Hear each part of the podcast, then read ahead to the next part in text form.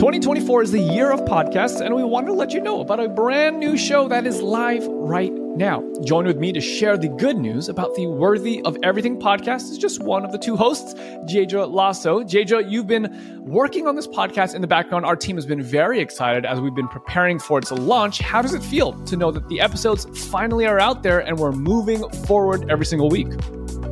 It is so exciting, and I am just excited to see where God takes it, and I have so much hope that it is going to be an incredible blessing to the listeners. Amen, amen. But as I understand it, this is a show tackling the issues of mental health through the lens of the gospel. Can you share just a little bit more about the heart and the intent and who you're really trying to serve through the Worthy of Everything podcast? So I personally was freed from depression, and as I've come to understand my freedom from sin and identity in Christ, I start to recognize all these amazing gifts that God has given us. So yeah, just exploring and hearing awesome testimonies about how to walk out true intimacy with a loving father who pursues his kids.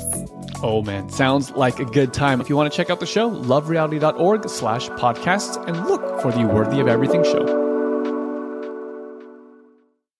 Are we starting the podcast now? Or? Oh, we've been on the podcast, my brother. Yo, welcome to the Death to Light podcast. My name is Richard Young, and it is 11:17 p.m. on a Friday night, and I was about to go to sleep because we gotta drive tomorrow. I'm going to a church, Jadra's church in Missouri, and I was gonna get some shut eye, but the podcast wasn't ready to go up, and I was just going to get texts from Eddie tomorrow, like, where's the podcast? So I got to put it up. I just got to. And the episode today is part 2 of Chico. And if you didn't notice, part 1 of Chico was a lot of death. And then at the end, there was some life. And in this one, we talk about what life is like. And we break that down. And there's some wild stories. It was just cool to kind of meet him for the first time. I had not ever met him. But I got to spend a lot of time in Oregon this last 30 days. But I'm back in Kansas City. And this is a conversation that we just recorded a few nights ago. And listen, I've been getting... a lot of people saying that the podcast has really blessed them and helped them see things differently. And this is what I want to ask you to do. And that is, if this thing has blessed you, please share it with somebody. I really want people to listen to my podcast. And that is because there's so much life in it, not because of anything outside of just like, this thing is crazy. Like, these stories, they just blow me away. And Natalie and I were just talking about this, about how there's so much life in these stories. And so, hey, please share this thing. Send people to lovereality.org. Send them to Wave 1. And send them the podcast if it's blessed you. And that's going to help this message of freedom from sin just get out there, and more people can understand and hear what has happened because of what Jesus has done. So please, I would appreciate if you do that. And yeah, with that being said, let's get into the podcast.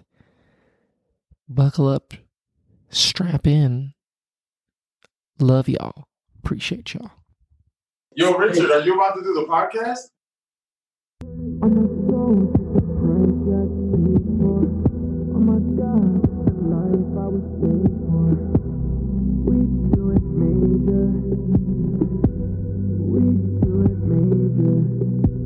Yeah, on my soul, check the price, yeah, it's paid for. Oh my God, it's the life I was made for. Major,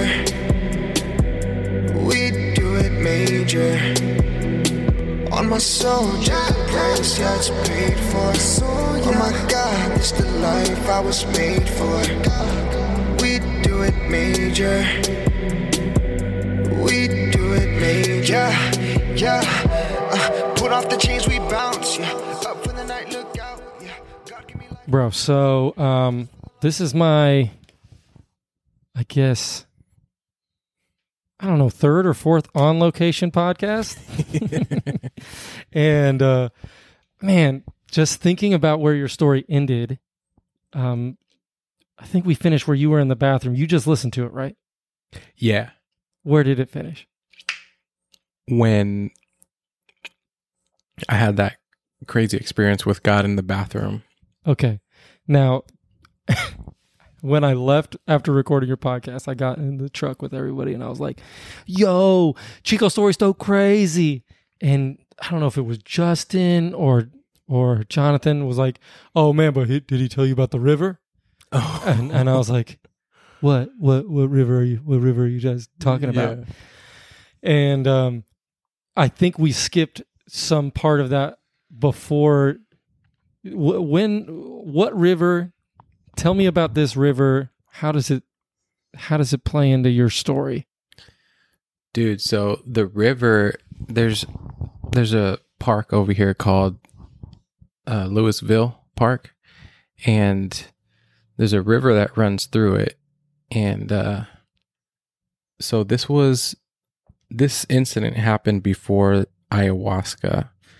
And it was, this is how desperate we were. So my brother got hit with schizophrenia at 16, and the family was just super in disarray, right? And plus my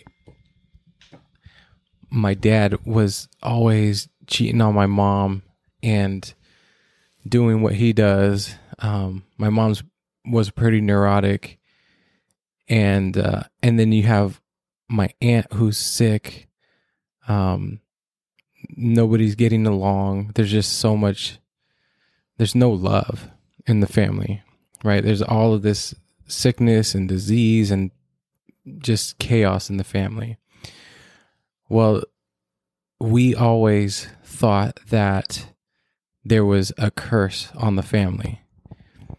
Like, you know, Mexicans are super superstitious, yeah. Bro. And there's brujeria. Did you used to be that way? Did you used to be super superstitious? I thought it could be. I thought that things could be real. I thought there could be a curse in the family. I mean, it sure as heck explains everything that's going on. You know, it's generational. The story was that somewhere down the line in our family, one of our grandpas or something like that, when he was a kid, he used to get abused really bad, and he got locked into a cellar. And there was a moment where he made a deal with the devil that if he were to get free from that, that he would promise one kid from every generation, right? That would essentially be his. And I don't know how true that is, but if you take a look at the family history, I mean, everything from rape to murder, incest, you know, drug abuse, alcohol abuse, you name it, it is in our family. And so we thought that it could be true, right? Mm-hmm. So, man, this was probably, I would say this probably about 5-6 years ago, definitely before ayahuasca, but we were definitely trying everything that we could to bring about some peace, some healing in the family. So my mom and dad actually talked to somebody in Mexico and told them what was going on in the family, how sick my brother was and how things were in the family. And he told them that there was a curse on the family. And in order to break this curse, you had to perform some rituals. And Long story short, my mom ended up paying them like $5,000. And in Mexico, that's a lot of money. Right? She paid them to tell them what the rituals were? Yeah, he said, just give me this amount of money and I'll help you break that curse, right? So she sent them the money. Oh, no. Yeah. She sent them the money and they told her, basically, you have to get all of your family members, head down to a river, and get these eggs. And I believe they were hard-boiled eggs or something like that. I can't really remember exactly if they were hard-boiled, if they were raw eggs. But you had to take these eggs and run them up and down the body of each of your family member and break them and throw them in the river. If I can remember right, I think that's what we had to do. And you had to do it before noon, right? This is what $5,000 will get you. Yes, $5,000. Hard boiled, not over easy, scrambled. And the cage-free eggs. There could be no antibiotic hormone. No, that's so funny. So we did that. And I remember, like, we were so desperate for anything that we were just hoping so much that this could be the thing that sets my brother Kike free from schizophrenia, mm-hmm. and just brings about some peace in the family. I can't wait for you to get my mom's testimony, because she will remember this really vividly. But this, so your mom was the ringleader of this. She went and she got the eggs and she did all this? Oh yeah, she did everything. And my dad was, very, very, I feel like almost like that dude was possessed. If there was a curse on anybody, it was on him, right? Like, right. It was pretty bad. But anyway, so she managed to gather us all together. Even my brother, Joseph, who's a non-believer, mm-hmm. like, he is so down for the family that he's willing to just entertain anything, to promote some type of unity or whatnot. Mm-hmm. You know, he's just that way. He's super down for whatever. And if my mom begs him to do something, like, he'll entertain it and just be like, okay.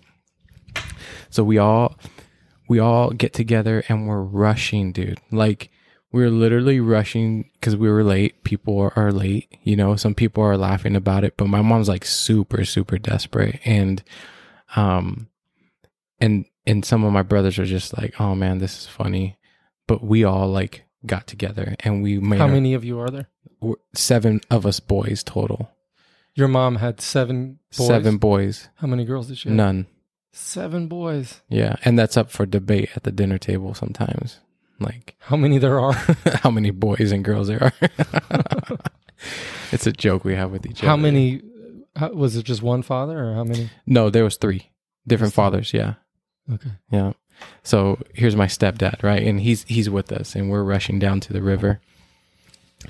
We get there just barely in the nick of time, bro. With it, like, give or take, like 3 minutes, and so we do the thing, and everybody's on the bank of the river, and we're all standing in line, and my mom's the one that's actually performing this ritual, and you can just see the look on her face. It's just so anxious, dude, and so desperate. Oh, it just, like, thinking about it now, just, it really just makes you feel sorry for anybody who doesn't know this life that you can have with Jesus. Mm-hmm. 'Cause we at the time, like, my mom believed that God was real, but she didn't know that you can have a direct connection with God, and she didn't know how to get it, or, you know, because she prayed a lot, but it wasn't up until recently that she found it. But anyways, dude, we do the ritual, And the part and the stipulation was that you could never go back to that river again. That's just part of the ritual. Yep. It's just like, make sure that you never go back, because as soon as you do, then the ritual is not going to work, and it'll go back to the way things were. What did you guys pick a river with that in mind, that you could never go back to it? No, we just thought about the closest river that we could find that was next to our house. So what river was it? The Louisville River, over there by where Justin Koo lives. I don't know if you've been to his house. No, I haven't been to his house. Is it a pretty large river? It is a beautiful park. And I did remember feeling like, dang, we can never come back to this place. You know, this is a nice, people go there, have cookouts, and, you know, it's huge. It's beautiful, and the river's really nice. But if it breaks the curse, it'll be, you know, it'll be worth it.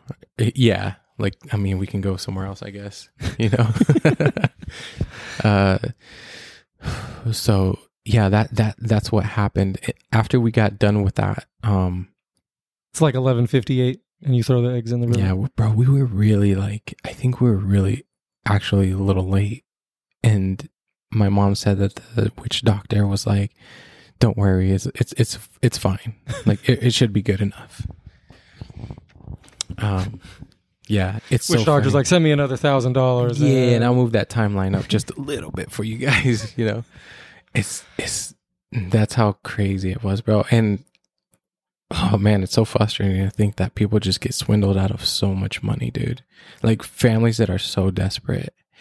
And you know what the crazy thing is too, dude, that on some level, I really do think that there are these types of spirits or witch doctors that can perform things that do have some validity to it.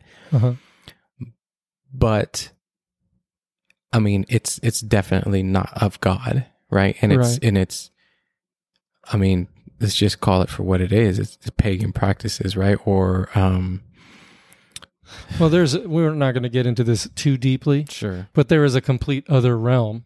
Sure. Where there are like Baal, mm-hmm. Baal, or however you say Baal, and Moloch. Mm-hmm. Those are real things. I don't know what that is yet. Those are Old Testament gods that the old prophets, like different groups of people, worship these gods. Mm-hmm. And yeah, they're, like I said, we're not going to get too deep into it. There's another realm. There's another realm of Elohim, mm-hmm. and Elohim means it's gods, mm-hmm. right? But there is a God that is the King of Kings and Lord of Lords. His name is Yahweh. Yeah, and we won't get too deep into this. Sure. But there's a reason that there's yeah. stuff, but we follow the one true God. Sure, dude, it's so crazy. I've seen this testimony of this Amazonian shaman. Mm-hmm. Who gave his life over to Christ, and it's so crazy. I'll have to find a video and send it to you so you can see it, hear it. But it really does correlate with what you're saying, right? Because he used to like be in that realm, but he said that there was one up above that they made so much noise up there, but he recognized that it was the ultimate. But in that realm, they still. Yeah, if anybody who's listening to this is interested in that, check out the book Unseen Realm by Michael Heiser. Mm-hmm. And I am not an expert on this at all. Right. But this guy breaks down different texts in the Bible that speak of the different Elohim, mm-hmm. and breaks it down in a very super interesting way and explains, you know, the Tower of Babel. Have you heard the story of the Tower of Babel? Yeah. Very. Yeah. So he breaks that down. So you throw these eggs in the water. You're a little late. Yeah. What happens? You guys are just standing there. Yeah. Did you just leave? What happened? Then you leave. Oh, you couldn't look back. You couldn't look back at the river either. Who throws them in? Your mom? My mom. As soon as you're done, you turn around and like start heading back. So, and then it was just so weird, dude. But, anyways, so nothing happens, right? Like my brother's still schizophrenic, and there's still just a lot of chaos going on, tension in the family and whatnot. Nothing happens, dude. And so it's so crazy because we didn't think that there was anything else that can help. I mean, if this guy didn't help, then nothing could help. We were just doomed to have this miserable life for the rest of our lives. But you fast forward, right, till to this experience that I have in the bathroom, where I come to the realization that Jesus is in fact real. I come to find out we have this authority that Jesus gives us, right? That what does he say to Peter, right? That he's going to build this church on this rock, and not even the gates of Hades can withstand his name. Bro, a month after I got saved, right? And I had this crazy experience in the bathroom. I couldn't stop talking about Jesus. Like, I became that Jesus freak that I used to make fun of. Right. Hardcore, bro. Like, what did you learn right away? Because your experience that Jesus is real. I mean, what was your... What did that mean, him being real at that point? For one, it meant that I was definitely loved and that I was good, right? And it meant that there was hope and there was new life. There was something other than what I was experiencing, which was complete misery. And but the implications of all of that would come by way of Justin discipling me, you know, and meeting you guys and talking to other people. I remember when I met Michael Loomis for the first time, and just it seemed, everything seemed like like I was in a movie, bro. Like, I met these new friends, and the look on their face, the glow on their face, you know, it was just so beautiful. And I can see that they were, in fact, you know, they were followers of Jesus too. And so you're like, you go back from this experience in the bathroom and you see Justin, like he's back to get a haircut, and then you just start telling him, yo, this thing happened. Oh, I think that's when Justin really let loose and was just like, yeah, dude, like, this is what's going down. This is what's happening. This is who Jesus is. And yo, I would ask Justin so many questions. And, because I was still skeptical on some level. I didn't understand a lot of things. And I started going to church with Justin and talking to... Were you just like, hey, can I go to church with you? Or was he inviting you? Oh, he was inviting me. He actually invited me to an LRT Wave 1 at PVC. And I didn't realize how good that was. And so... And plus, I was working too. I really couldn't go. So you're like, nah, I'm good? Yeah, I'm like, nah, I'm good, bro. Thank you, though. But little did I know what was really going on, you know? That's if you search Love Reality Tour on YouTube, that PVC one that he did that's what pops up on YouTube. Right. The biggest thing. Yep. So, yo, like, it was about a month after this experience that I had in the bathroom that, oh man, it's kind of, I got to put it into context here, right? A little bit. So me and Justin, Sophie and Michael and Emily, we go get some sushi, and I'm like pumped, dude. I'm just like listening to them talk and, you know, trying to soak up information, asking questions. And then the topic of the enemy comes up. And we're talking about how, like, you know, in the name of Jesus, you know, we have all authority, right? And that the enemy has no power if we, you know, stand in that faith, right? And I was joking around, and I said, because we have a lot of experience with the enemy in my family, you know, like that, like crazy stuff happening, dude, like evil stuff.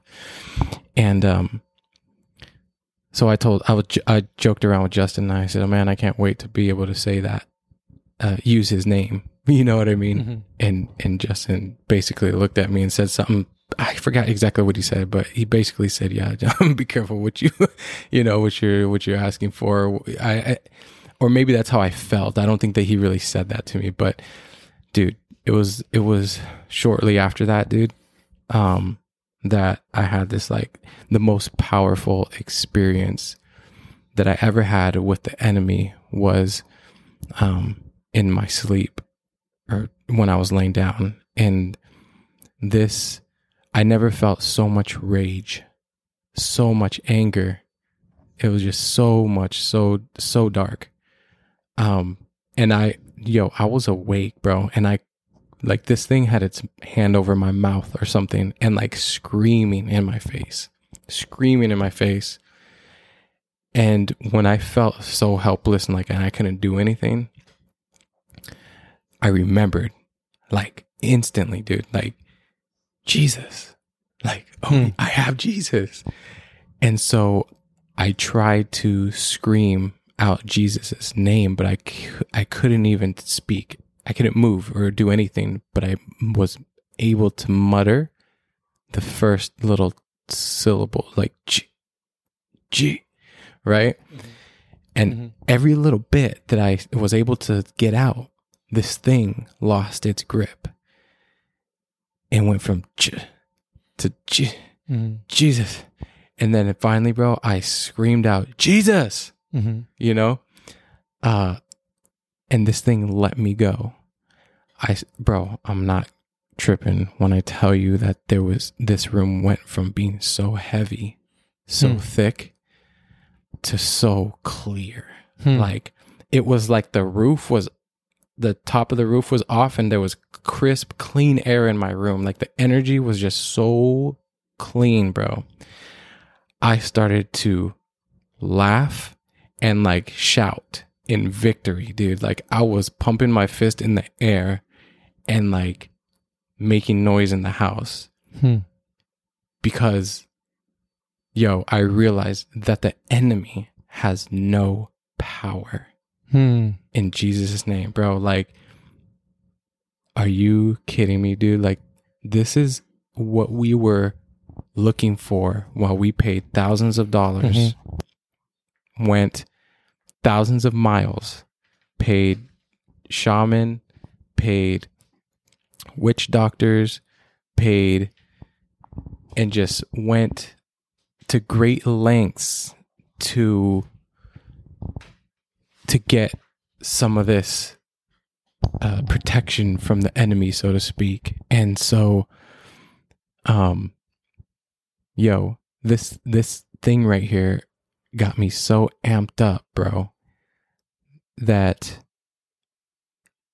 I found myself sitting in the hallway of my house in the dark, like, praising God and rejoicing in Jesus, like, basically tempting whatever, call it the enemy or whatever spirits they were that were bothering us, you know, like, basically, like, in your face, dude, like, you got nothing, you have no power.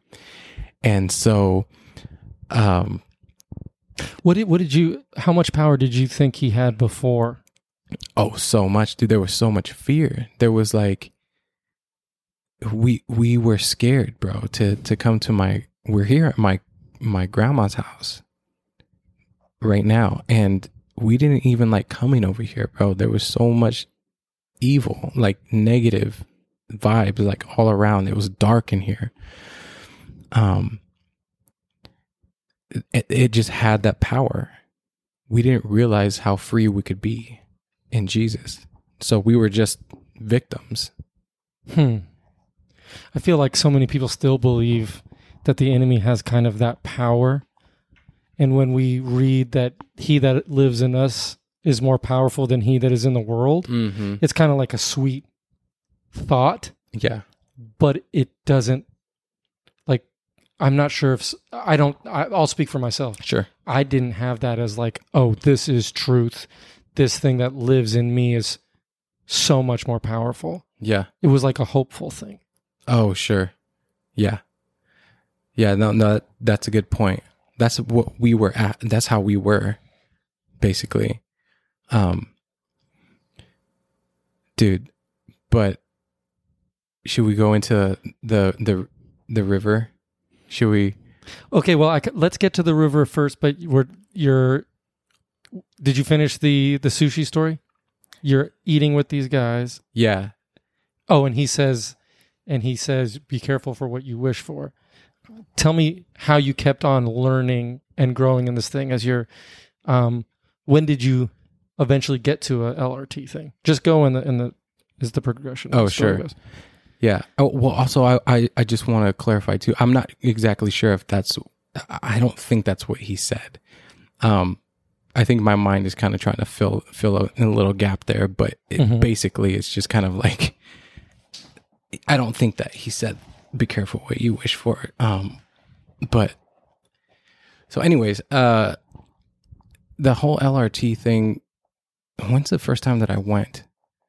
Because I remember Justin starts talking about your story. Mm-hmm. And we have this text thread that we're all on, and he was like, hey man, pray for my guy Chico.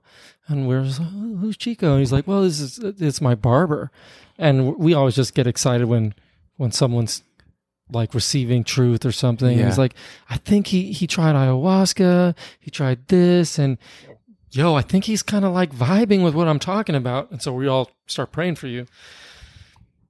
But this is when you're like, you've had this experience and you're asking him more questions. What were the things about God that were just through these conversations with him starting to open up after this bathroom experience? Well, first of all, I didn't even know that you guys were praying for me, so thank you, man. You didn't? Well, no, I didn't, dude. So no, that's great, for sure, dude. Oh man, that's amazing. Well, when I started hanging out with him more. He started inviting me to dinner. I started having dinner with him and his wife, Emily, and started meeting people like Sophia and Michael. And we actually started going to church with him. He started inviting me to go to church. Mm-hmm. And so I started to go. And I didn't know anything about, denominations or anything like that. But I was just open and he invited me, so I went with him. And then he got me on to Marco Polo. Oh, you joined our group? Yeah, I did. And then the agreement thread, and it was just like, yo, there's a lot of cool people. There's a lot of dope people that actually like look like me, or when I say looking like the age group, yeah, and people of color, what I mean? Like, and there was young people, and it was just like, yo, Jesus is, wow, like young people can love Jesus too, because like I just had this image of going to church and there's a bunch of old people there, but I saw that it was not really like that. And so like, and how much were you walking in this thing, like, and really understanding it when you're joining that stuff and seeing what we were talking about all the time? I mean, I just had these crazy experiences, and I knew that I was free. Like right off the bat, I was free from pornography. Right off the bat, I wanted to just serve and Jesus and live. How'd you know you were free from pornography? Talk about that. Well, I just didn't. I remember Justin was telling me something about it. I asked him a question about it, and he started to break down how our bodies are temples, and they're mm-hmm. They have created value, mm-hmm. and for us to really like siphon off of somebody else's deception for our own gratification is just not really in line with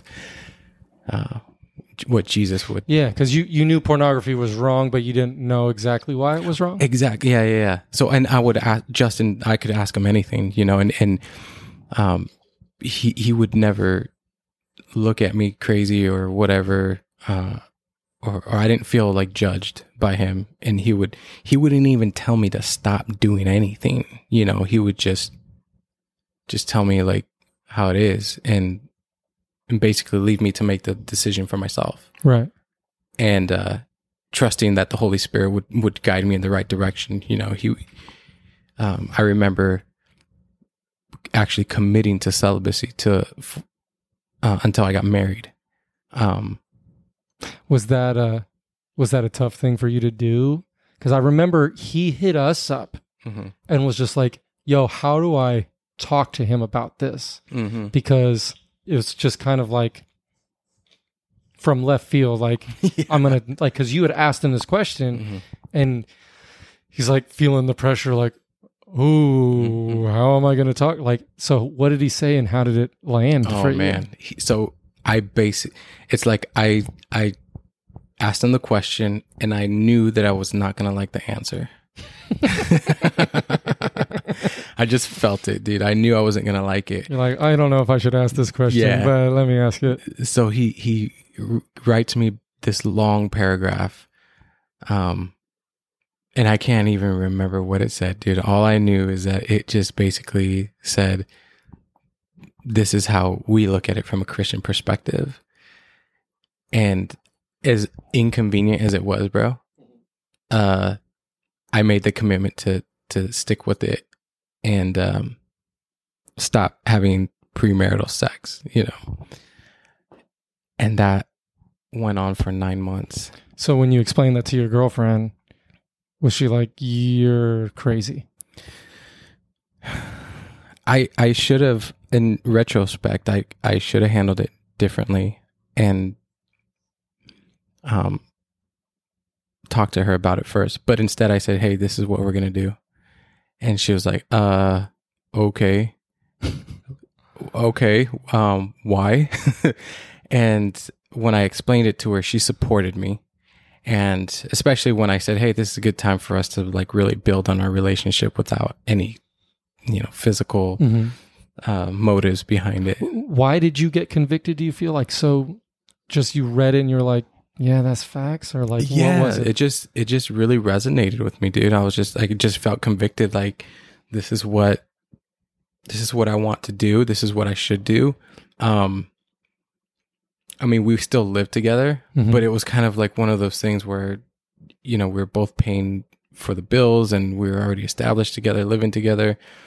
But this is just something that I wanted to do as a, I don't know, some type of fast, you know, mm-hmm. or something like that. Just really commit to serving Jesus in that way. Mm-hmm. I couldn't see myself enjoying physical intimacy with my girlfriend and having Jesus in the back of my mind or in my heart, you know. That's tough. Yeah, it doesn't. They don't really vibe, right? No, it doesn't. It really doesn't. This is a pit bull, bro. Yeah, her name's Darla. She's the sweetest. She looks sweet. Okay, so you're walking in that. You're a part of this thing.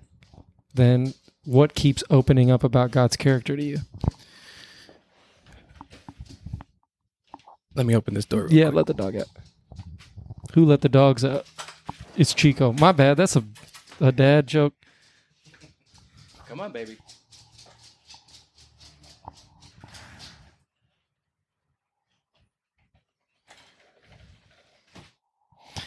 Yeah.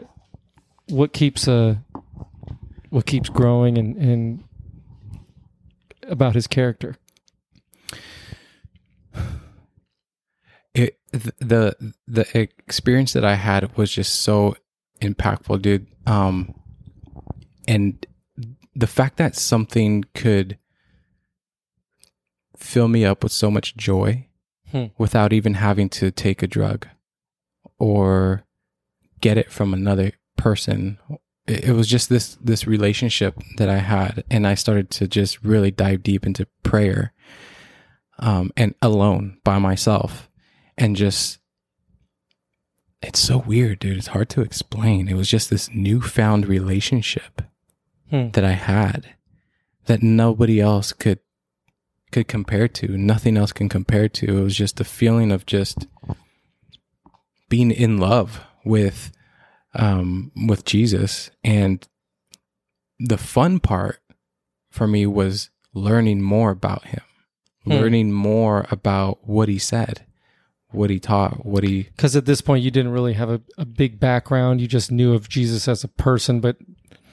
And like that he said, it's better to be selfless than selfish. Like, yeah. But you didn't know exactly what he was about. Well, the thing, the Bible started to come alive to me. Before, I didn't really understand what things were meant, scripture-wise.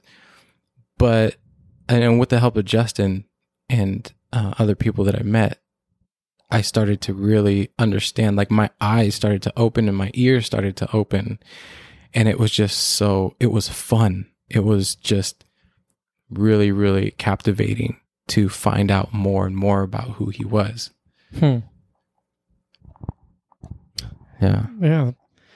So what happens next, man? You're walking this thing out. What continues to happen? So I start to go crazy over Jesus. But honestly, dude, I've always cared so much about what people thought about me that I would low-key, I almost felt embarrassed. You know, like to my mom, I can tell her anything, right? And then I'm just like, Mom, Jesus is so real. But to other people and like to my brothers or whatever, I to who I cared thought about what they thought about me, I would, you know, kind of like tone it down quite a bit. And, but I felt so ashamed of that. When I went to my room at night and I prayed, I would know that I basically denied you. And that hit really hard, bro, because I was reading about how, who was it, Peter, that denied Jesus 3 times? Yeah. And, you know, I'm a guy of many dreams. And I remember I had 2 dreams where I denied Jesus, bro, and I felt so guilty. But on the 3rd dream, I refused. I literally stopped in my dream. I was just like, no, I'm not going to deny Jesus anymore. I love him, you know, like, I'm going to proclaim it to the world. And so like, and so that's been a part of, I guess you would call it the ministry at the barbershop, you know, yeah. It's going to happen, bro. Like people who know me, will say like, yeah, this guy, he's gonna talk about Jesus in one way or another. But so anyways, dude, I start talking to my mom about it, and she starts to think that I'm going crazy, and she will admit now that she'll say, "Hijo, I thought that you were really going crazy. You were starting to scare me." And I didn't know this, up until she actually came to receive the Holy Spirit. And, 'cause she didn't tell you, she was just like, "Oh, that's cool." Right. Trying to be supportive while she's depressed. I'm looking at her like she's depressed. What kind of stuff would you say to her? Just like, "Oh, Jesus is awesome." Or what would you say? Yeah. One time I was, super in secret place. Like, and I felt so compelled, so led to give her a word. Right. I was like, "Mom, I know it's going to sound crazy, Mom, but like, I really feel like compelled to tell you that it's time." Like, I just feel like Holy Spirit spoke to me and said, "It's time in regards to you." And she's like, "What do you mean it's time?" I was like, "I don't know. Like, I know it sounds crazy, Mom, but I just feel like that was the message. Like, it's time." And, here, let me get the dog. Bring the dog back in. What's your dog's name again? Darla. What's up, Darla? So, bro, she's super depressed. Like, she looks like a walking zombie. She's so depressed. And so one day she has this experience where she can't explain what happened, but she's like super perplexed and just really like anxious. So basically she lost her ID. And she looked for it everywhere. Couldn't find it. She was sure that it was under the seat, but she couldn't reach it. And she goes into the Walgreens and comes back out. And when she opens her door, her ID is sitting right on top of her seat. And she calls me to tell me this. And she's like, "Chico, I'm not crazy. Like, I know for a fact that my ID was in between the seat. I couldn't reach for it. In fact, I pushed it even farther down. I could feel it." And she said, "I don't know how it got on top of my seat." And I was like, "Mom, I know that when you tell this story, like, people are going to be like, okay, you could have just like had it on your lap." Or she's like, "No, Chico, I'm telling you, I did not have it. It was under the seat. There's no way it could have been on top. I checked. I even turned and grabbed my purse and like I checked on top of the seat to see if it was going to be there, and it wasn't there." I was like, "Mom, look, here's my interpretation of it, right? And this might be looking into it too deeply or whatnot or whatever. You know, I know some people might be like, oh, well, it's kind of maybe it was on top of the seat the whole time." But dude, it just, when I told my mom that it was time, and she didn't know what that meant. I didn't either. And then a week later, that happened with her ID. And I was like, "Mom, let me just interpret this real quick. This is just coming from my heart. This is just really just speaking to me right now. Mom, what is your ID?" And she's like, "My driver's license." And I said, "Yeah, but what is it?" "It's your identity, right?" Darla, get down, baby. Darla. Let me put her up real quick.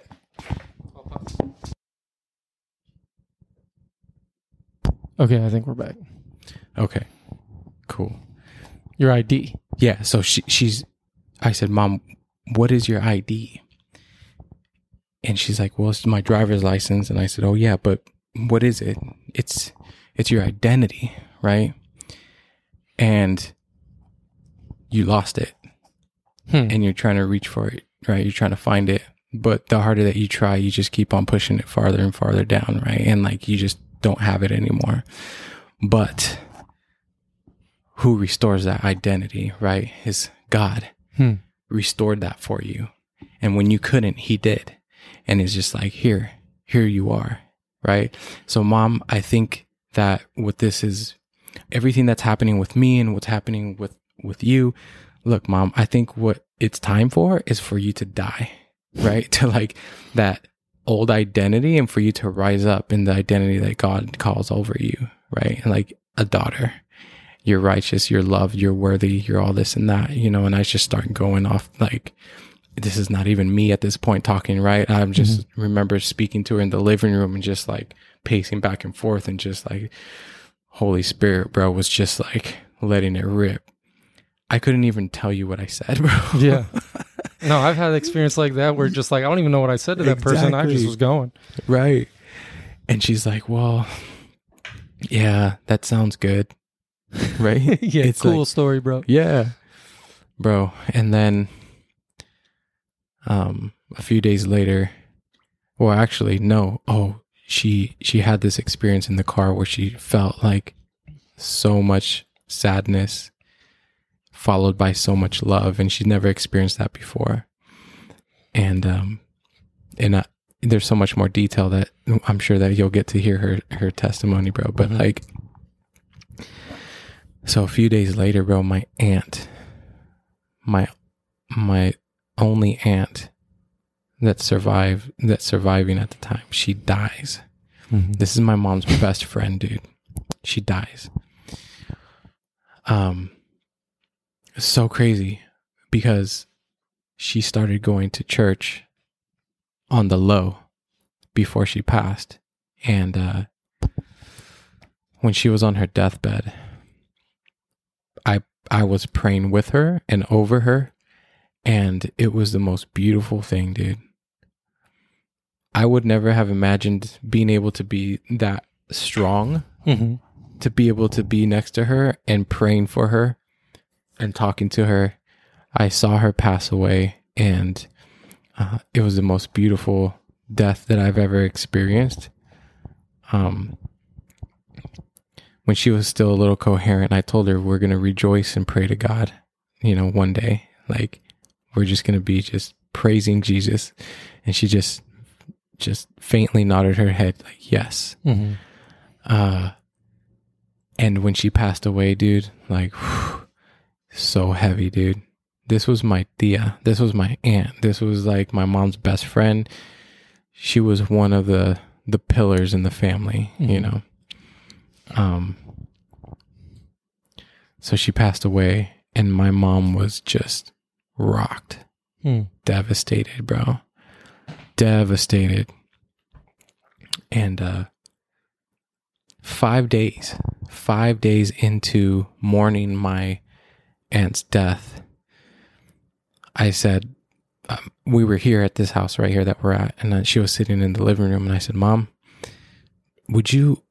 I know that you're having a hard time, and I totally get it, and you can say no, it's fine, but do you want to come with me to church?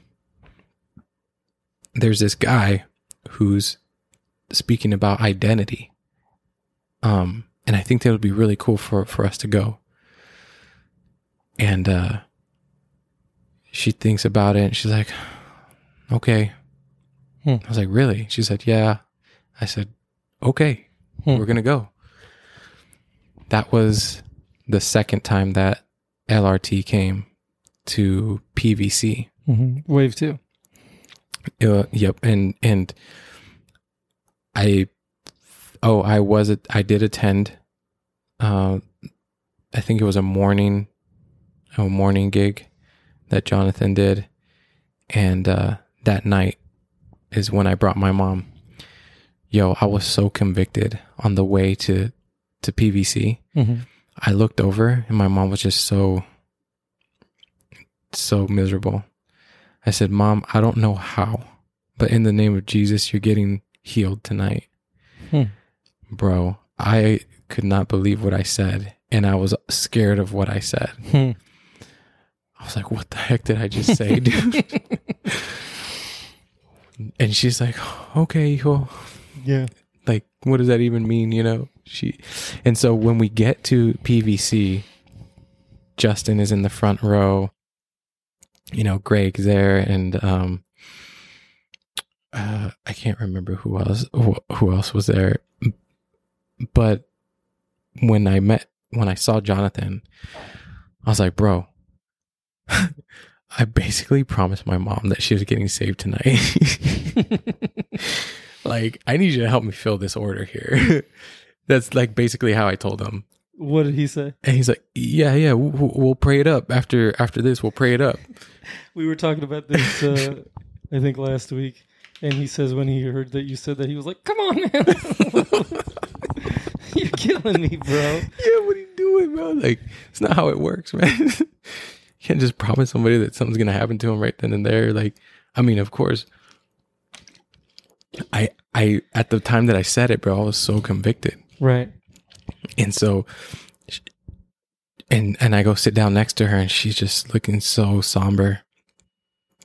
And Jonathan, he starts speaking, dude, and we're like worshiping. He starts speaking. Do you remember what he was preaching about? Yo, no, bro. There was so much, and I had so much. I was listening to what he was saying, and I was hoping that my mom was saying it too, but it was, you know, calling out the lies that we live under. That's what it was. Right. Calling it out. And so we got to the point where, we took a few minutes to invite Holy Spirit in and to reveal the lies that we were living under. Mm-hmm. And we're going to pray those things out, mm-hmm. right? In the name of Jesus and all this and that. And so we're standing there for like, I think we're sitting there for like, I don't know, about 3 to 5 minutes. Mm-hmm. everybody just quiet, just trying to get a word, right? Or like in that space. And then when Jonathan starts talking again, he starts asking like, who wants to share what was revealed to them, what lies they might be living under, right? Mm-hmm. People start sharing. And I look over to my mom and I whisper to her, I was like, Mom, what did he say to you? And she just starts crying. And I was like, oh, shoot. It's about to go down, bro. I'm like, oh, I was like, Mom, what did he say to you? And she could barely get the words out, bro. She's just crying. And she's like, quietly, you know, she's a very big introvert. Right. She don't want nobody looking at her. She don't want none of that. So she's like, started whispering and getting it out. She's like, I'm worthy. And I was like, what? And she's like, I'm worthy of his love. And it was just like, she, for the first time that she felt it and she heard it, dude. And she starts to cry. And I look over at Jonathan and I start waving, bro. Like, get that mic over here. We need to just like get it over here. So he comes over and he gives the mic to my mom. Mm. And he's on like, he said something like, what'd he say? And then she grabbed the mic, mm-hmm. spoke into it. This is not my mom, bro. My mom would never do that in front of people. And she just proclaimed it. I'm worthy of his love. Yo, the roof just went all out of the house, bro. It was just like, we were just like, oh my gosh, yes. Like praising, bro. And just, she started bawling, bro. Bawling. And everybody came around there, put their hands on her, bro, and just started just praying over her. And she just couldn't stop crying, bro. And she's like, I feel it. I'm worthy of his love. And it was, you could see it. I saw my mom reborn right before my eyes, bro. Like, received the Holy Spirit right before my eyes. I saw her just completely changed, dude. This was, I would have died, bro. I would have sacrificed myself if it meant knowing that my mom was going to receive the love of God and feel it and like know that she was worthy. Mm. That's how bad I wanted it for her. Right. And I didn't have to, because he did. Right. And like, wow. Oh my goodness, dude, it was just so beautiful. And and afterwards, Justin was recording her and she gave her testimony of what she experienced in those moments. And I'll leave that for her to on another podcast, but because there's so much more behind hers, bro. But let me tell you this. She and I came into this house where there used to be so much evil, mm-hmm. and we stood firm in God's identity over us, bro. And we just said, we're not going anywhere. Mercy.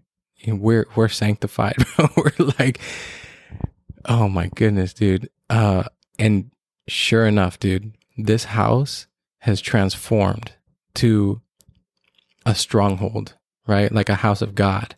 Wow. Like, we started having Bible studies here. And my brothers would come and go, and we would invite my brother to study with us. Mm-hmm. And he would laugh at us. And my mom would kind of get a little discouraged. I was like, Mom, don't even trip. Like, watch what's going to happen, bro. Sure enough, like 3 months later, guess who's joining us for Bible study, bro? My brother. Mercy. On top of that, my uncle, who lives here, he's tried to commit suicide 5 times at least. On the last attempt, he lost his arm and just used to just hate the way he looks, you know, who he is. It's low self-worth. He come to know Jesus too and accept him. And now me and him, bro, spend our mornings before I go to work reading scripture, talking about the Bible. He asks me questions, bro. And like the questions that I used to ask Justin and all you guys, and like he asks me and I can, you know, point him in the right direction now. And like, he's just so on fire for Jesus, bro. He just like, I just want to know more. I just want more. And he's like, I love living now. And It is so amazing what God has done in our life, in our family, bro. Like, I remember you coming on the Polo, and you were just like, your mom was right there just testifying. Yeah. And we were just like, it'd be like a 30-minute Polo, and we all just watching it because it was the bomb. Just like, this is crazy. Yeah. And it's like, how is all this happening with one dude? Like, one guy is like, and your whole family just... Bro, that's so crazy because it wasn't like anybody was going to church and like... Well, nobody in my family was...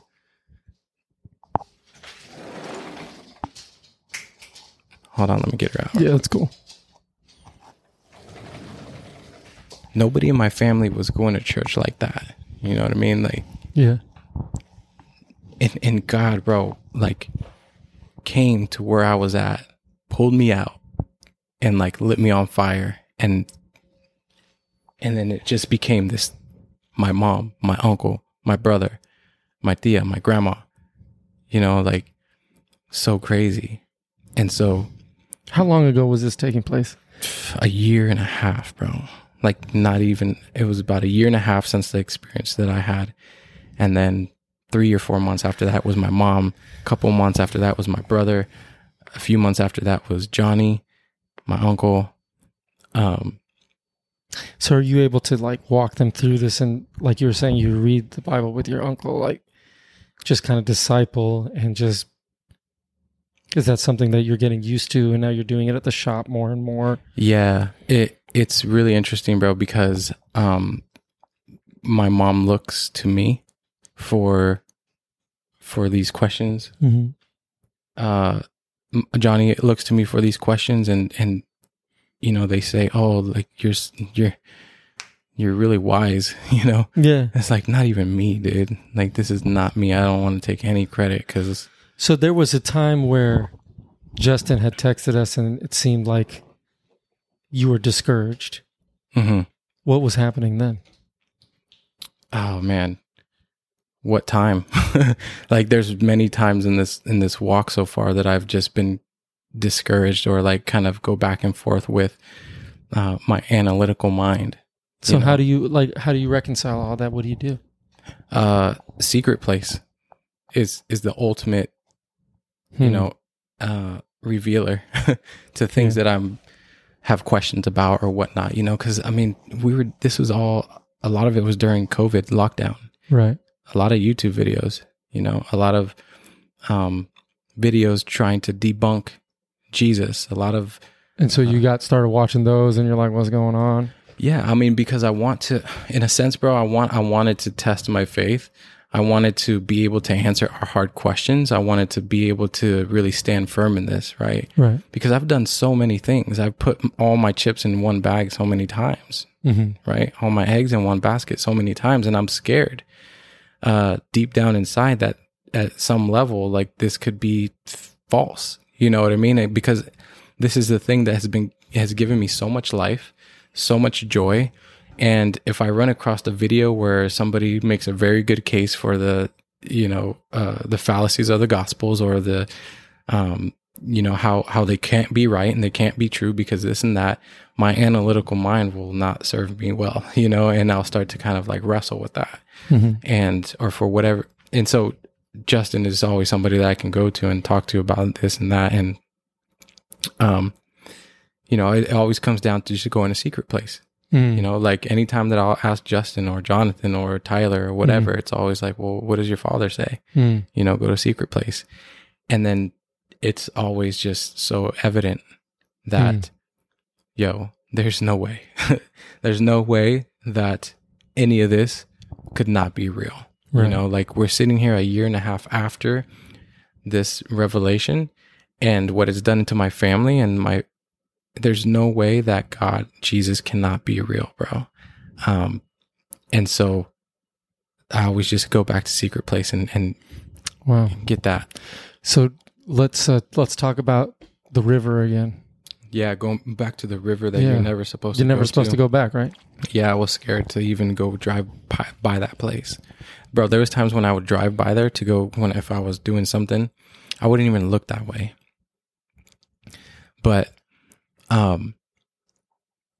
this is how, oh my goodness, bro, this is how good God is, bro.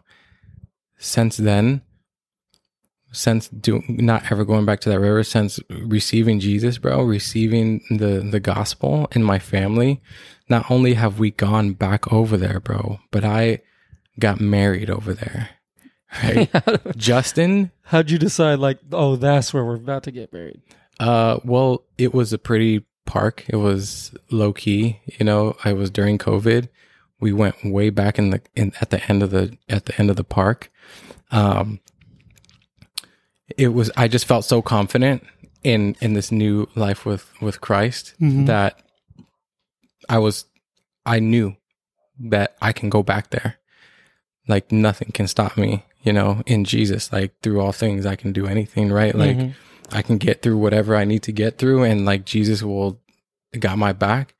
Like I'm good no matter what. So we got married over there.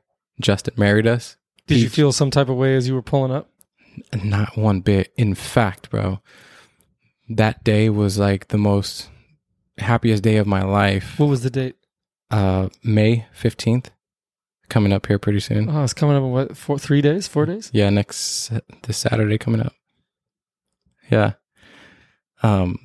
Bro, beautiful. Not only that, bro, but praise God that my mom went back there to get baptized in that river. And then Johnny, my uncle, went back there to get baptized in that river too. They both got baptized in that river. And it was just like, when you think about it, bro, it's like, come on, let's freaking go, dude. Yeah, you know what great. I mean? It's like, oh, we're never supposed to come back here. Yeah. We'll get baptized here. Right. We're getting married here. That's crazy. That's awesome. Never to go back. Get out of here, bro. Like, no. In Jesus' name, bro. We're not held to like any bondage. We're not cursed. We're not anything, bro. We're free in Him. So since then, it's been a year since you got married. I remember, I think Justin FaceTimed the whole squad, mm-hmm. and we were all just kind of watching. Man, I think we were all together or something. I don't remember where I was last year at this time. But we all were watching it. We're just like super pumped for you. In this last year, has it just been more of the same, more love, more understanding? Like, what would you say has happened this last year as you've been walking this out? Yeah. So there's definitely seasons or like rough patches that we go through where like my mom, for example, will start to kind of feel a little low or lost or whatnot. And when she's feeling that way, I can always just come in and just be like, yo, Mom, you know, da-da-da-da-da, and just really just kind of support her and remind her of the word that, you know, no matter what. And Justin really helped put this into perspective for me too, because everything was happening. I was feeling great, you know, and I was having all these visions and dreams and feeling all these emotions. And he's like, that's great that you're feeling that, but just remember, you know, these things might not always be there. You might stop having visions and dreams and you might stop feeling this type of way, but the word will always stand, right? Like God's word will always stand. So just remember that. Hmm. And so that's what I remind myself. That's what I remind my mom. And when I'm feeling like that, I talk to her, you know, she's always there for me too, you know, she's strong in the spirit in that sense and reminding me too. And so it's really cool that we now have a father that we can rely on. And when we're going through tough times, we get through them now in a different way. And always come out just, it's so crazy, bro. It's so crazy. Like when I'm having a hard time, I'll be on my way to work and I'll just listen to some gospel or something, you mm-hmm. know, and they'll just speak to me and I'm just like, man, brings it all back around full circle that it's all about Jesus, bro. It's all about the Father. And it recharges me. It revitalizes me. It just replenishes me. Mm-hmm. And, you know, this whole thing about being with Love Reality and talking about being free, mm-hmm. You know, I'm still trying to find out what exactly that means. And because like sometimes things will happen and I'm like, yo, that's crazy. Like I get it.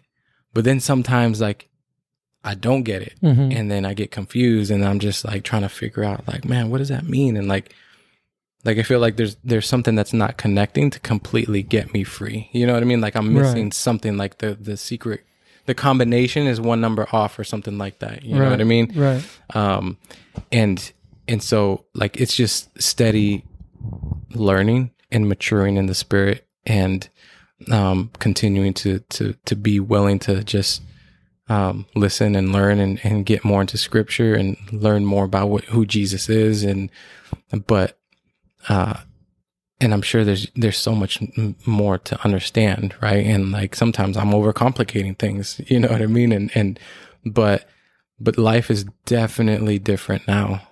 Definitely different. So you're about to have a baby, right? How far along is your wife? She is 6 months. 6 months. Yep. 3 more months to go. And you don't know if it's a boy or a girl? We don't. You're doing that on like, why did you make that decision? You know, everybody's doing gender reveals, and it just seems like there's something in the back of my mind that knows that I'm getting satisfaction out of the attention, you know? And so that's why I don't want to do a gender reveal, just because I know that like there's so much of me wanting the attention and just kind of like, I don't know how to explain it, but and my wife, she gets that too. And I think she just wants to do something more intimate, because she is very heavy on social media. So I think this is something that she realizes that, you know what, I think I just want something between us, you know, for us to have a moment together. Man, I did not know what my first child was going to be. I had no idea. And I told Natalie, I was like, we don't want to find out. Yeah. And when my daughter, Nola, came out, she's born, I realized that I thought for the whole time I was going to have a boy. Yeah. And I was like, it's not a boy. What am I going to do with this girl? Yeah. And then on our second child, Natalie, she was like, we didn't find out the first time. We're going to find out this time. I was like, okay, sure. You know, one for me, one for you. And on the way home from her finding out, because I was in the dorm, I was working, I couldn't go, which sounds pretty awful now that I'm saying it. But my daughter was just like, I'm having a sister. And Natalie's like, no. She's like, no, it's, oh. And then Noel's like, oh, I'm having a brother. So Nola told me over the phone that it was going to be a boy. And so we knew that Jonathan was going to be a boy. Uh-huh. But I'll tell you what, man, there's nothing like not knowing on the day. Wow. And you're just like, I have no idea what it's going to be. And I think it's awesome and exciting. And people say, well, you have that experience when you have the gender reveal. I don't think so. Yeah. I think it's much different when the doctor pulls that baby out and says, it's much different. And it's, to be honest, it keeps you going for a while. Sure. It keeps the excitement going all the way through the pregnancy. I'm not hating on anybody who does a gender reveal. Sure, yeah. But I like that you're doing it this way. Bro, there's something like spiritual about it to me when I think about it. And considering the vision that I had, right? I'm not putting my faith on whether or not this baby is going to be a girl. Right. In fact, bro, I low-key think it's a boy. Yeah. Because, you know, we had an ultrasound and told the lady that we didn't want to know what it was, and she was measuring the femur, and you know, I thought I saw that it was a boy, but I'm not a professional, right? Like I'm like, and so I think it's gonna be a boy, but we didn't confirm it or anything. I kind of kept it to myself. This is one of my favorite stories. Is my homie was at the ultrasound, and they wanted to find out if it was a boy or a girl. Yeah. And the doc says, congratulations, you're having a boy. Mm-hmm. And my buddy was like, are you sure, doc? And he's like, yes, I am. He's like, well, I mean, what are the chances that it isn't a boy? And the doctor was looking at him, he's like, let me say it like this. If you're having a girl, she has a penis. He was like, oh, okay. Yeah, so yeah. It's a boy. Okay. Yeah. So, but you thought you were able to make, even when people show me pictures of an ultrasound and it is a boy, I'm like, I can't, I don't know. Bro, like, well, I saw around what looked like some type of scrotum, right? But I didn't see a penis. And so I'm thinking like, well, I could be wrong.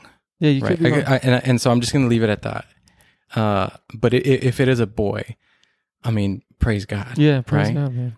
But if it's a girl, praise God. Praise God. And her name will be Anaya.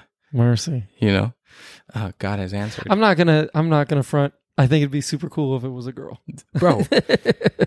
Listen, man, I will definitely admit there will be a little bit of a okay, so now we gotta wait.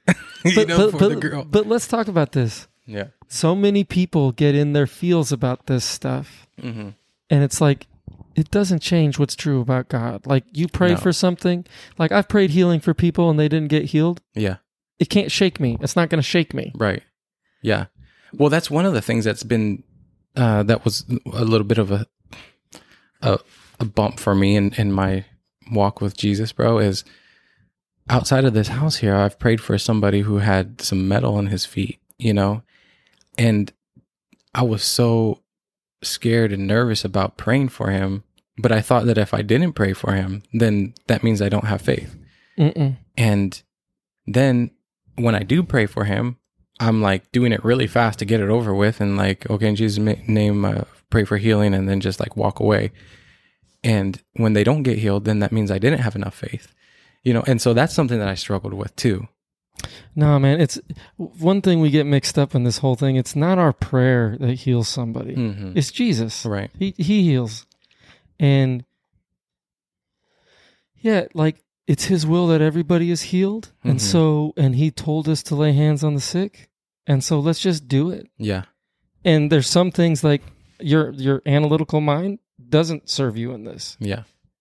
Like, sometimes the less we know about a sickness or a disease, it's easier for us to pray. Mm. Like, we just pray in believing that Jesus loves this person and that it's their will, that it's his will that they're healed. Yeah. And then I don't need to know about the disease. Right. And about, it's like, it's like Empire Strikes Back where Han Solo's like, don't ever tell me the chances. Like, they're going through an asteroid field and C-3PO is just like, it takes you 1 in 7 million that we're going to make it through this asteroid field. And Han Solo's like, never tell me the chances. And that's how I feel about sometimes with prayer and healing. Yeah. Like, let's just pray, man, because he told us to do it. Right. And let's just believe that he loves us and believe that he loves the people that we're praying for. Right. And that it is his will. Yeah. To heal the sick. Yo. So we're just going to keep doing it. And keep doing it. Right. Yo, so now I have a barbershop, right? Chico's Classic Barbershop. And a year ago, I never imagined having a barbershop.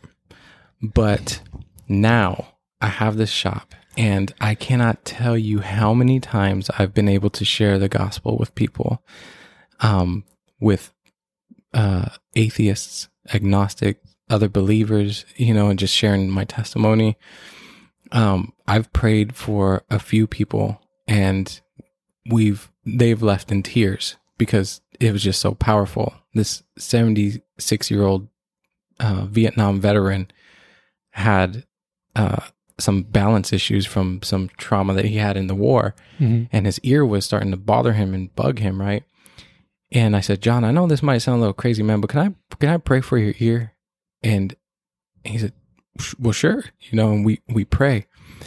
And when I put my hand on his ear and I thank Jesus for the love that he has for us and for him being his son, you know, and pray for healing and thank you. And we receive that. I open my eyes and John is crying, bro. Wow. And I'm like, oh my gosh, he's healed. And he wasn't healed. It was the fact that nobody's ever prayed for him like that and showed him love like that. And that right there in itself was just such a lesson for me, dude. Like, man, he cried because he felt my love, right? Wow. And Nobody's ever done that for him. And he just said, thank you so much. Wow. And he took off. Wow. No, man, here's the rule. Just pray for these people, man. Yeah. Like, and when there's always this feeling that says, don't do it. Right. It's always like this thing where you're just like, they probably don't need to be healed. Or, this is like I'm at this park and this lady walks up and she's just limping bad. Yeah. And I'm like, I need to lay hands on her. I need to pray for her. Yeah. And then this other thought comes in, she's not limping that bad and she's going to be okay. And in that moment, I just have to get up and walk over to her. Right. And I walk over to her and I say, I noticed that you're limping a little bit. Is there something wrong with your leg? Oh, yeah, I just had da-da-da-da-da-da. Well, what's the problem with it? It's da-da-da-da-da. Hey, do you mind if I pray over your leg? Mm-hmm. Well, yeah, I'm a Christian. You can pray. So we pray for it. Yeah. I ask, hey, is it feeling any different? And a lot of the time they don't get up or they're like, and I say, okay. Yeah. God loves you so much. And I walk away. I ran into this lady at a bookstore and she's just sitting, like there's no chairs during COVID, but she's sitting in this chair, like this roller chair, and she's so tired. And I walk up to her. I'm like, hey, how you doing today? She's like, oh, I'm doing all right. I'm like, why are you sitting? She's like, oh, I have this trouble here and I just had surgery here and da-da-da. Hey, can I pray for you? Absolutely, you can pray for me. And this is what people say most of the time. 95% of the time they say yes. Mm-hmm. And so I pray for her. And I'm walking away and I see that the lady like down the aisle was watching us the whole time. Mm. I didn't notice that at first. Mm-hmm. But she's watching us the whole time. Mm-hmm. So let's just do it. Yeah. Let's just pray. Right. Lay hands on the sick because he told us to. Right. And because we can. Yeah. Let's not overthink it. Absolutely. I was at a Walmart not too long ago and I prayed for this lady. Well, I prayed for one lady and then another case, I asked this lady if I could pray for her because she was bending over so much, so hunched over so much, you know. And I said, hey, I just feel really compelled to pray for you. Can I do that? And she said, I don't have time for that. And I was like, okay, well, I'm going to pray for you as I walk away and I hope that you have a good day. And she's like, okay. And so I prayed for her as I walked away, right? But some people get really scared of that or kind of get weird about that. But like... yeah, we're afraid that if we pray and it doesn't happen, what's it going to do to my faith? Right. But I'm settled on that. It's not going to do anything to my faith. Right. Jesus is alive. It means a whole lot. Yeah. And it means I can do it. Yeah. And so that's where I'm at right now with this walk, dude. I'm still learning a lot. You know, I'm still... reading scripture and getting to understand what that means, what certain things mean. It's just going to keep opening up, bro. Yeah. Dude, these are gems. These are like rubies, diamonds in scripture that are just so mind-blowing, dude. Like I wanted to touch up too on a little bit before we close. I know that we were talking about what I was struggling with before Christ. Before Jesus, bro, I was struggling with so much. Like, yo, I was healed of my confusion around my sexual orientation. I was healed from my addiction to porn, alcohol, and marijuana. In all transparency, I did smoke and drink after these experiences. But what was revealed to me when I did that was when I drank. And that morning I woke up because my mind was focused on whether or not I could drink, right? Not the love of God. Mercy. And when I woke up, I felt physically the effects from the night before. But I swear to you, dude, when I woke up, it was like God was pouring his love on me, bro. And he said to me, my love is sufficient for you. Bro, that morning, like, it was like a light switch turned off, and no longer, bro, did I have a desire to drink or want to drink or be able to drink. Wow. Right? That's because he's loving you. Exactly, bro. And it was it's such a revelation, dude. Like, it healed me. How? This is what my analytical mind will say. How could it be, right? That something like that could just heal you from that. And now it's not a matter of whether I can drink or not. You know what I mean? Mm-hmm. It doesn't even, it's not even a thing. I tried to smoke weed. Mm-hmm. And I felt the peace and the life slipping from me. And I was like, nope, I'm done, dude. Like, this is not it. Like, I'm good, bro. I'm not. That reminds me of Hui's podcast when he's like, why do people need Jesus? Don't they know about weed? And you're saying that when you're trying to smoke weed, it's just taking peace. Exactly, bro. It's robbing you of the life that he gives you, right? Like, it's separating you from that. And I was like, no, I'm done, dude. I'm good. I will never smoke weed again. I will never do ayahuasca again. I will never do psychedelics, bro. I will never watch porn. I will never confuse my sexual orientation. Like, I know who I am. Mm-hmm. I know that Jesus is real, and like, that is sufficient for me. Like, his love does it all for me. And that's a wrap, right? Like, that's it. It's a done deal. There's so many people that misunderstand that life, and they grew up maybe in a home that lifted Jesus up, mm-hmm. and they kind of want something else. Yeah, and they want to try psychedelics, or mm-hmm. they want to live the party lifestyle. Mm-hmm. And you're out here like, if anyone has ever partied, I've partied. Yeah. If anyone's ever done this or experienced any of these things that the world, the finest and hardest and darkest things that the world has had to offer, mm-hmm. and you've come through it on the other side. And as you look back at that, like, what would you say to somebody who's like, man, but I kind of want to try this, or I kind of want to try that? What would you say to somebody who's thinking about that with knowing what you know now? That is such a good question, dude. I get a lot of those people actually who sit in my chair. Mm-hmm. What I say to them when they want to do these things mm-hmm. is, yo, if you decide that you're going to do this, let me help you do it safely, right? Mm-hmm. Let me affirm to you, though. I'll always affirm that Jesus is the answer. Jesus is the way, the truth, and the life. I promise you that. But if you're going to do these things, please do it safely, mm-hmm. because it can drive you crazy. It can be a dangerous realm, right, to dabble in. Yeah. And for people who are growing up in the church and tell me like, man, that's I grew up in the church, so I kind of envy that. Well, I envy you. Yeah. I envy you for believing without even like stepping out into the world, like in terms of like doing drugs and things like that. And like, your faith is so strong, it kept you right here, you know? And like, I envy that, because I needed this. I needed to experience these things in order to believe, or else I wouldn't have, I don't think.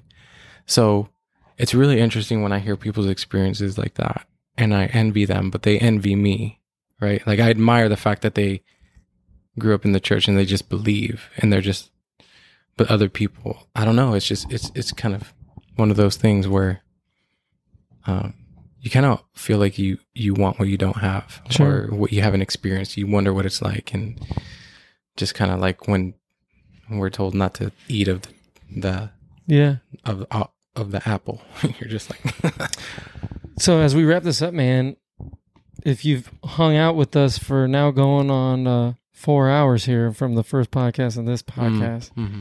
And I know you've said a whole ton, but just drive home from hearing your story, from hearing everything, from the trauma as a kid, all the way to the river, mm-hmm. to your mom getting the Holy Spirit. Like, why this story? Why do you want people to know this story?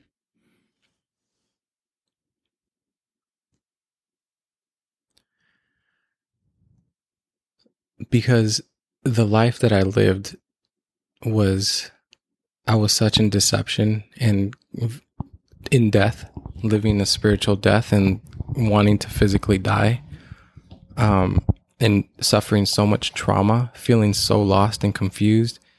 alone, scared, just completely miserable. I used to wonder.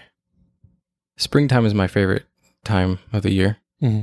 And I used to see these flowers blooming and the trees blossoming. Everything's just looking so beautiful, but I could never enjoy it because I never had peace. I never knew what true love was. And I thought to myself, is this it? Is this all there is to life? Because if so, I might as well just kill myself. Mm. I might as well just be bad. But there's something so much more. There's something so much richer, so beautiful, that there is more. There is something more to live for. There is a relationship that you can have now. There's an experience that you can live now in Jesus. And it's not just a model to live by. This is not just some master who had very much, you know, like some great wisdom to live by, and it's just good to just... He's not Confucius. Right. No, this is life-giving. This is so much more. This is like... I know it's going to sound weird, but this is like everything that I sought for in ayahuasca is like in psychedelics and all this stuff. Man, it's just... He's it. Yeah. He is it. He is the way. Yeah.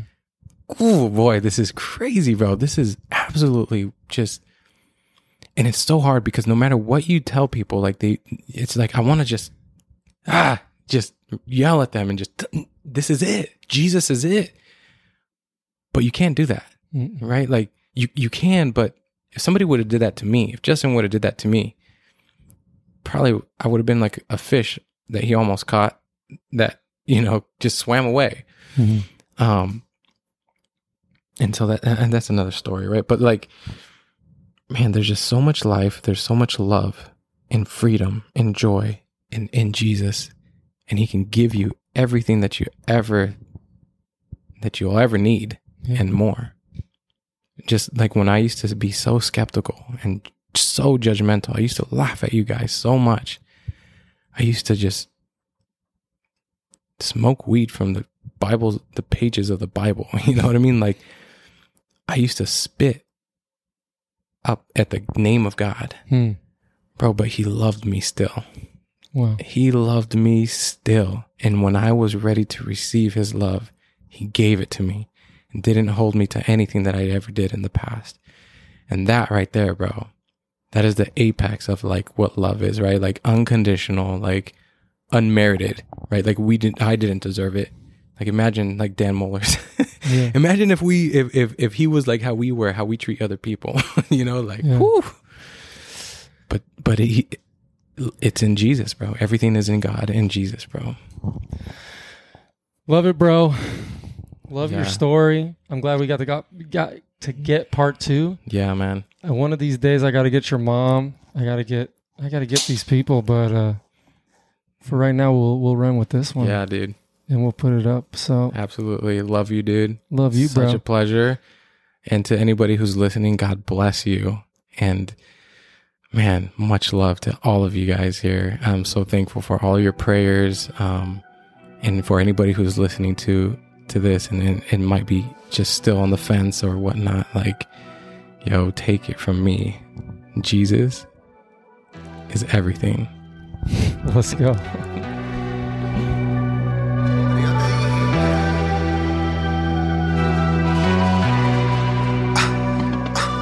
finna go shoot. Can't stop till we make it to the moon. It's too late, can't stop it, it's a boom. No, I cannot wait till you approve. I got people with me on the other side. Spirit on me too bright, I see they tryna ride. Coming out for the night, yeah, this that come alive. Coming out for the fight, yeah, we stay alive. They stay alive, ayy. Ayy, ayy, put your hands down. Ayy, we ain't coming questions, yeah, we been down. Creed, I am Adonis, watch the hands now. Went from thinking broke to living rich now. They bustin' with the twos, you watch me slide now. And she look kinda bougie and she bad now. Hey, mama think I made it, is you proud now? Hey, hey.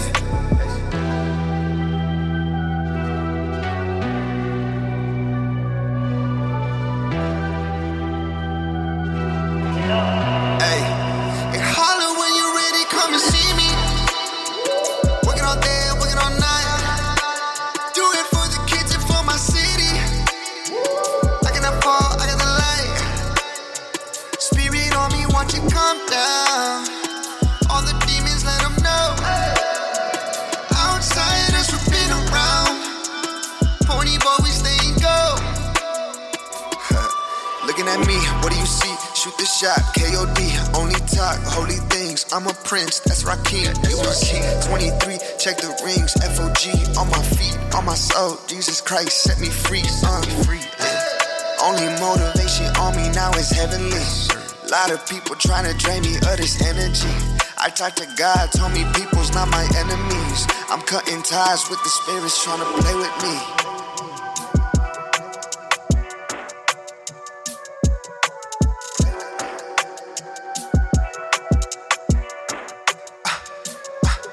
Finna go shoot. Can't stop till we make it to the moon. It's too late, can't stop it, it's a boom. No, I cannot wait till you approve. I got people with me on the other side. Spirit on me too bright, I see they tryna ride. Coming out for the night, yeah, it's that come alive. Coming out for the fight, yeah, we stay alive. We stay alive, ayy.